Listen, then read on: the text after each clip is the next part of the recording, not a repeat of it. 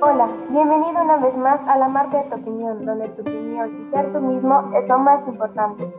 En estos tiempos encontramos muchos tipos de música que le gustan a adolescentes por cómo se relacionan con la letra de la canción, por el tipo de ritmo, etcétera. Pero, ¿qué es la música? Aquí te lo explicaremos.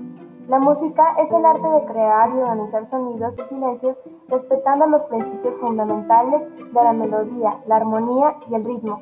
Como todos saben, hay diferentes tipos de música, pero ¿cuáles son? Estos son los más importantes.